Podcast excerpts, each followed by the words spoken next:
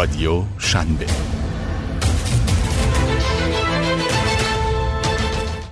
سلام. اینجا رادیو شنبه است و قراره که در این سری از پادکست های هفته نامه شنبه درباره داستان های برند های معروف و پرآوازه دنیا مثل اپل، تسلا، فیسبوک و خیلی از برند هایی که آوازه شهرتشون به گوش هممون رسیده صحبت کنیم و اصلا ببینیم که چه داستانی پشت این برند ها بوده و اونها چه شرایط و چه روزهایی رو سپری کردن تا تونستن به شهرت و محبوبیت امروزی برسن.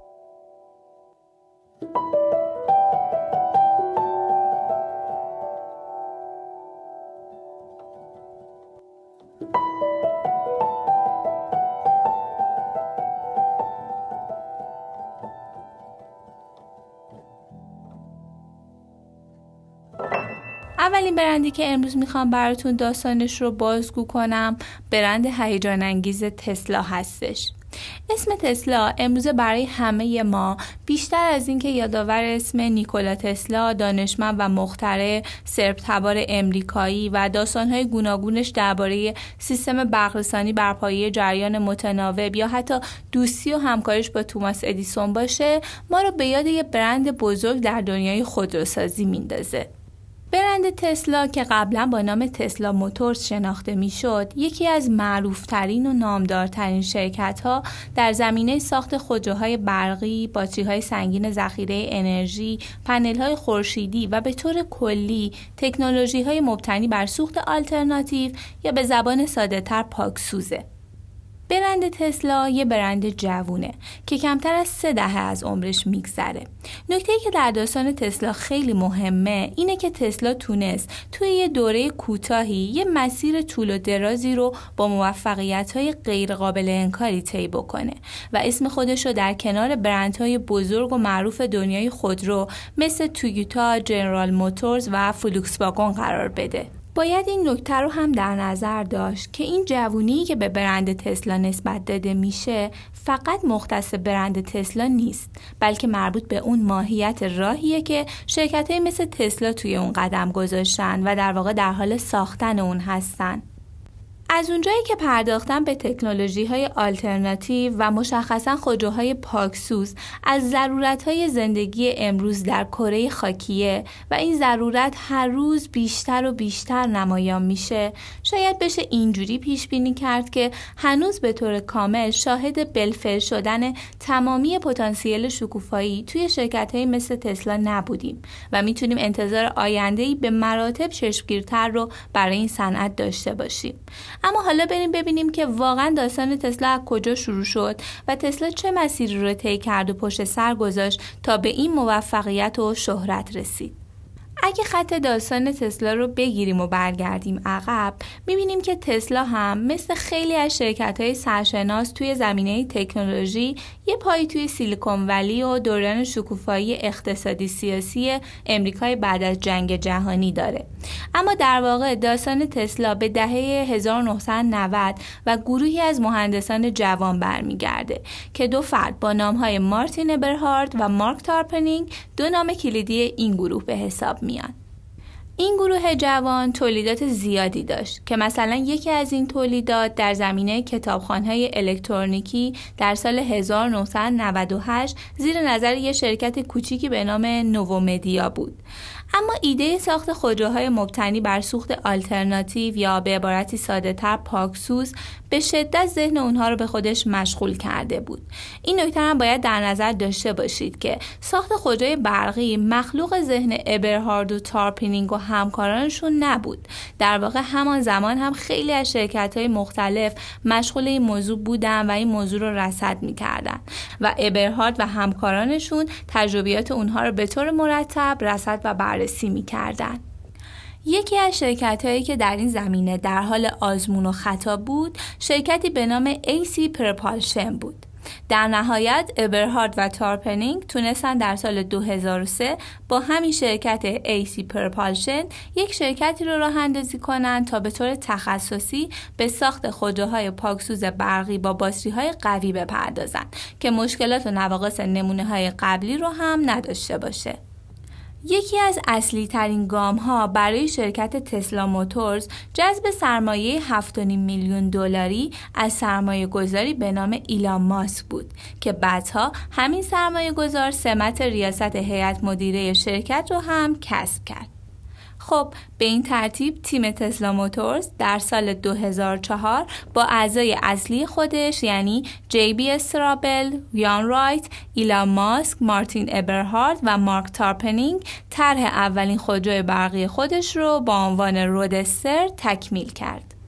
اولین خودروی تسلا بالاخره باید برقی بودن خودش رو فریاد می‌زد. همه اون پنج نفر اعضای تیم خودروی رودستر می‌خواستن که بیانگر و نشان دهنده ایده مهم تسلا باشه. در اون زمان ابرهارد که مهمترین شخصیت تسلا بود جلسات مختلفی رو با افراد و شرکت های طراحی خود رو برگزار می‌کرد تا بتونن یه طراحی ایدئال و منحصر به فرد رو برای اولین خودروی تسلا پیدا کنن. در نهایت بعد از چندین جلسه بیل مگریج و شرکت آیدو توجه ابرهارد رو به خودش جلب کرد و طی یک مهمانی همه بنیانگذاران و اعضای شرکت و مشاوران در مورد طرح اولیه خودرو نظر دادند در همون روز هم طرح نهایی اولین خودروی کمپانی تسلا انتخاب شد. نمونه اولیه خودروی تسلا رودستر در نوامبر سال 2004 آماده شد و تست های اولیه انجام شد و خیلی هم موفقیت آمیز بود. اما تسلا تمام تلاشش رو کرد که تا حد امکان از هیاهوی خبرها و خبرنگارها دور بمونه و حدود دو سال هم به این سکوت خبری ادامه داد تا در نهایت در سال 2006 توی یه رویداد عمومی که اصلا با هدف معرفی اولین محصول تسلا برگزار شد ابرهارد و ایلان ماسک از تسلا رودستر رونمایی کردند توی این رویداد از سلبریتی های هالیوود گرفته تا دوستان و آشنایان بنیانگذاران شرکت کردند و دو هفته بعد از این رویداد عمومی 127 خودروی تسلا رودستر پیش فروش شد. از سال 2006 تا سال 2008 که اولین خودرو به طور رسمی به اولین مشتری تحویل داده بشه کمپانی تسلا تغییرات و تحولات زیادی رو تجربه کرد. ابهارد از سمت مدیرعاملی کناری گیری کرد و اجازه داد که یه فرد با تجربه تر به نام مایک مارکس مدیرعامل بعدی باشه و کارش رو ادامه بده. خود ابرهارت هم به عنوان مدیر کل بخش فناوری مشغول به کار شد. مایک مارکس خیلی خوب تونست چالش های اولیه یه شرکت نوپا رو برطرف کنه. اما خب عمر دوران مدیرعاملی اون هم زیاد نبود. بعد از اون زیف دروری مدیرعامل تسلا شد و اولین خودروی تسلا رودستر در سال 2008 به اولین مشتری تحویل داده شد. خب تسلا رودستر یه ورود خیلی جنجالی و پرسر صدا داشت اما اوضاع خیلی هم خوب پیش نرفت. خیلی زود کمپانی مجبور شد که مهندسانش رو برای تعمیرات خودرو به جاهای مختلف بفرسته. چرا؟ چون حدود سه چهارم خودروهای فروخته شده با مشکل مواجه شدن. و چیزی که قضیه رو بدتر می کرد این بود که خیلی از مشتری های اولیه از افراد سرشناس بودند به عنوان مثال آقای جورج کلونی که یکی از بازیگران محبوب هالیوود به شمار میان از جمله این افراد بودند. خب مسلما مایوس شدن مشتریان اولیه می‌تونست اعتبار تسلا رو به خطر بندازه. اما در این میون چهره جنجالی تسلای امروزی یعنی ایلان ماسک نگذاشت که این اتفاق بیفته.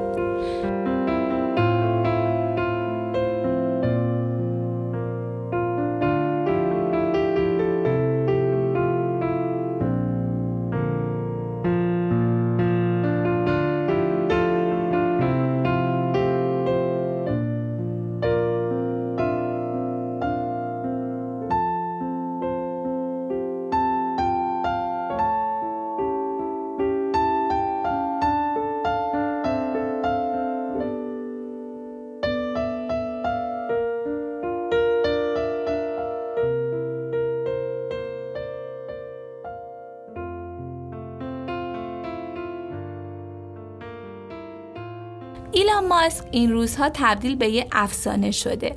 اون مدیرعامل تسلا و از اصلی ترین بنیانگذاران این شرکته. ماسک یه مختره، یه طراح صنعتی، یه ایده پرداز و یه سرمایه گذاره. می‌تونیم بگیم که زندگی ایلان ماسک خیلی هیجان انگیزتر از یه برند خودسازی فوق العاده است. ایلان ماسک در سال 1971 به دنیا اومد و این یعنی اینکه اون در حال حاضر 49 سالشه. اولین بازی کامپیوتریش رو در 12 سالگی طراحی کرد و فروخت و جالبه که بدونید که همین چند ماه پیش هم دو انسان رو با یک فضاپیما به فضا فرستاد. ایلان ماسک چندین برند بزرگ رو مثل PayPal یا اسپیس اکس رو پایه گذاری کرد و قبلتر از اینها هم برندهایی مثل Zip2 و X.com رو راه انداخت و البته بعدش هم فروخت. ایلان ماسک تونست با یه سرمایه 7.5 میلیون دلاری وارد تسلا بشه و از همین طریق هم شریک جدید ابرهارد و تارپنینگ باشه. تسلا موتورز به دنیا اومده بود تا رویای اتومبیل های بی نیاز از بنزین رو واقعی کنه و این یکی از آرزوهای ماسک هم بود. اون وارد تسلا شد و اولین خودرو با طراحی اون با نام تسلا رودستر در سال 2007 وارد مرحله تولید شد. اما قیمت گذاری دقیق تسلا رودستر با شکست مواجه شد و این شرکت رو با بحران بزرگی مواجه کرد. ماسک تا اون زمان حدود 55 میلیون دلار وارد کمپانی کرده بود و به نظر خودش دیگه وقتش بود که مدیر عامل بشه. در نتیجه زیو دروری هم کنارگیری کرد تا ماسک به عنوان مدیر عامل تسلا بر سر کار بیاد. ماست در این دوران نه تنها ابرهارد و چند شخص کلیدی دیگر رو اخراج کرد بلکه با کاهش موثر هزینه ها تعدیل نیرو و تزریق یک مبلغ قابل توجهی پول تونست تسلا رو حفظ کنه. کارهایی که ماسک برای تسلا موتورز کرد شجاعت زیادی رو میطلبید که ماسک هم نشون داد که فرد کم شجاعتی نیست. توی داستان تسلا اگر بیایم و وسواس بنیادین و حرفه‌ای تیم تسلا موتورز رو برای ارائه رسمی و رونمایی از نسخه نهایی تسلا رودستر و فروش محصول کنار بگذاریم می‌تونیم بگیم که یکی از علل به تعویق افتادن عرضه عمومی خودروی رودستر اختلافات داخلی بین بنیانگذاران ایده تسلا موتورز به خصوص مارتین ابرهارت و سرمایه‌گذار اصلی این ایده یعنی ایلان ماسک بوده که باعث شده عرضه عمومی خودروی رودستر تا سال 2008 طول کشیده بشه. این اختلافات به جایی کشید که در نهایت در سال 2008 شرکت به طور کامل به دست ایلان ماسک افتاد و تارپنینگ و ابرهارد که دو عامل اصلی ایده تسلا موتورز بودند از شرکت بیرون رفتند. این هم جالبه بدونید که محصول اولیه تسلا موتورز نقایص زیادی داشت که ضرر برگشت و تعمیر و اصلاح بیشتر از 70 درصد از خودروهای فروخته شده رو به گردن شرکت گذاشت. به خاطر بحرانهای داخلی شرکت و ضرر و زیانی که به خاطر تعمیرات و اصلاح خودروهای فروخته شده به شرکت وارد شده بود و از طرفی هم بحران عمومی اقتصادی تسلا با فراز و نشیبهای زیادی روبرو می شد و ایلان ماسک برای رها شدن از وضعیت پیش رو یک سری تصمیمات ویژه‌ای گرفت. یکی از این تصمیمات جذب سرمایه گذاران جدید در سال 2008 بود. از معروفترین این سرمایه گذارها یک کمپانی آلمانی به نام دایملر آی و دیگری شرکت معروف تویوتا بود. هر کدام از این شرکت ها حداقل مبلغ 50 میلیون دلار به سرمایه تسلا اضافه کردند. علاوه بر اون شرکت تسلا با گرفتن یک وام به مبلغ 465 میلیون دلار از وزارت انرژی ایالات متحده امریکا تونست در سال 2010 کارخانه ای رو در کالیفرنیا بخره و سری جدید خودروهاش رو یعنی مدل X، مدل 3 و همچنین سری خودروهای مدل S رو که سال پیشش یعنی سال 2009 ازشون رو نمایی کرده بود به محله تولید انبوه برسونه و در نهایت در سال 2011 هم به بازار عرضه کنه. تسلا موتورز توی سال 2012 شبکه‌ای به نام Supercharger تسلا رو برای برقرسانی به خودروهای خودش در امریکا و باقی نقاط جهان ساخت که ظرف چهار سال به 875 ایستگاه در سراسر جهان رسید. در این مدت هم تسلا تولیدات خودش رو گسترش داد و آپشن مثل Autopilot رو به اونها اضافه کرد. تولید Powerwall های خانگی و پنل های خورشیدی تسلا برای ذخیره انرژی برق در قالب خانگی و صنعتی هم از دیگر اقدامات تسلا در این مدت بود. Powerwall های تولیدی تسلا باتری های لیتیوم یون عظیمی دارند که امکان تولید و مصرف برق مستقل از برق شهری رو به وجود میارند. ایلان ماسک بعد از گرفتن سمت ریاست هیئت مدیره شرکت SolarCity در سال 2016 اقدام به خرید این شرکت و همچنین شرکت گراهام انجینیرینگ کرد و فعالیت های خودش رو هرچه بیشتر در زمینه سوخت پاک و تکنولوژی های مبتنی بر انرژی خورشیدی گسترش داد. جدیدترین داستان تسلا هم به اسم مدیرعامل اون یعنی ایلان ماسک گره خورده. و قضیه از این قراره که در ماه می سال 2020 ایلان ماسک توی توییتر نوشت که به نظرش قیمت سهام تسلا خیلی بالاست. فقط چند دقیقه بعد ارزش سهام تسلا در بورس وال استریت 10.3 دهم درصد کاهش پیدا کرد و تسلا حدود 14 میلیون دلار ضرر کرد. ماسک قبلا هم در سال 2018 یک توییت اشتباه درباره خصوصی کردن تسلا نوشته بود. تعهد داده بود که دیگه بدون تایید بخش حقوقی تسلا در ارتباط با سهام تسلا توییت نکنه. اما خب در سال 2020 تعهدش رو فراموش کرد و این توییت اشتباه رو نوشت. این اظهار نظر ماسک از اونجا شروع شد که تسلا برخلاف خودروسازان دیگر اعلام کرد که در سه ماهه اول سال 2020 سود کرده. شیوع ویروس کرونا باعث شد که سهام خیلی از شرکت های خودروسازی با افت شدیدی مواجه بشه و تسلا هم از این افت بینصیب نموند اما سهام تسلا دوباره جون گرفت و قیمتش 120 درصد افزایش پیدا کرد. ایلان ماسک در ماهای اول سال 2020 کم اخبار جنجالی و حاشیه درست نکرد. قبل از اظهار نظرش درباره ارزش سهام تسلا هم گفته بود که به نظرش تعطیلی کارخانه ها برای مبارزه با ویروس کرونا یه تصمیم فاشیستیه که برای شرکت تسلا ریسک زیادی داره. برای همین در برابر دستور مقام های محلی برای تعطیلی کارخانه خیلی مخالفت کرد. همه این کارهای ایلان ماسک باعث شد که خبر سود تسلا در سال 2020 به هاشیه بره و در عوض اسم ایلان ماسک بر سر زبان ها بیفته. خب این میزان از گره خوردن داستان تسلا به یک نام اهمیت زیاد ایلان ماسک رو در شرکت تسلا نشون میده. با وجود تمام فراز و های مدیریتی و اقتصادی که شرکت تسلا در طول دوره کوتاه فعالیت خودش به اونها برخورده از جمله خروج دو بنیانگذار اصلی اون یعنی مارتین ابرهارد و مارک تارپنینگ و از طرفی بلند پروازی های ایلان ماسک که در نهایت مشکلات حقوقی زیادی رو برای تسلا به وجود آورده. با این حال باز هم تسلا به عنوان شرکتی با زیرساخت های قدرتمند و از طرفی ضرورت پرداختن به اموری مثل سوختای آلترناتیو به کار خودش ادامه میده. تسلا در سالهای اخیر به تولید خودروهای شاسی بلند مدل Y وانت های سایبر تراک و کامیون های ویژه خودش پرداخته و همچنین به عنوان شرکتی قدرتمند با درآمد سالانه 24.5 میلیون دلار به کار خودش ادامه میده.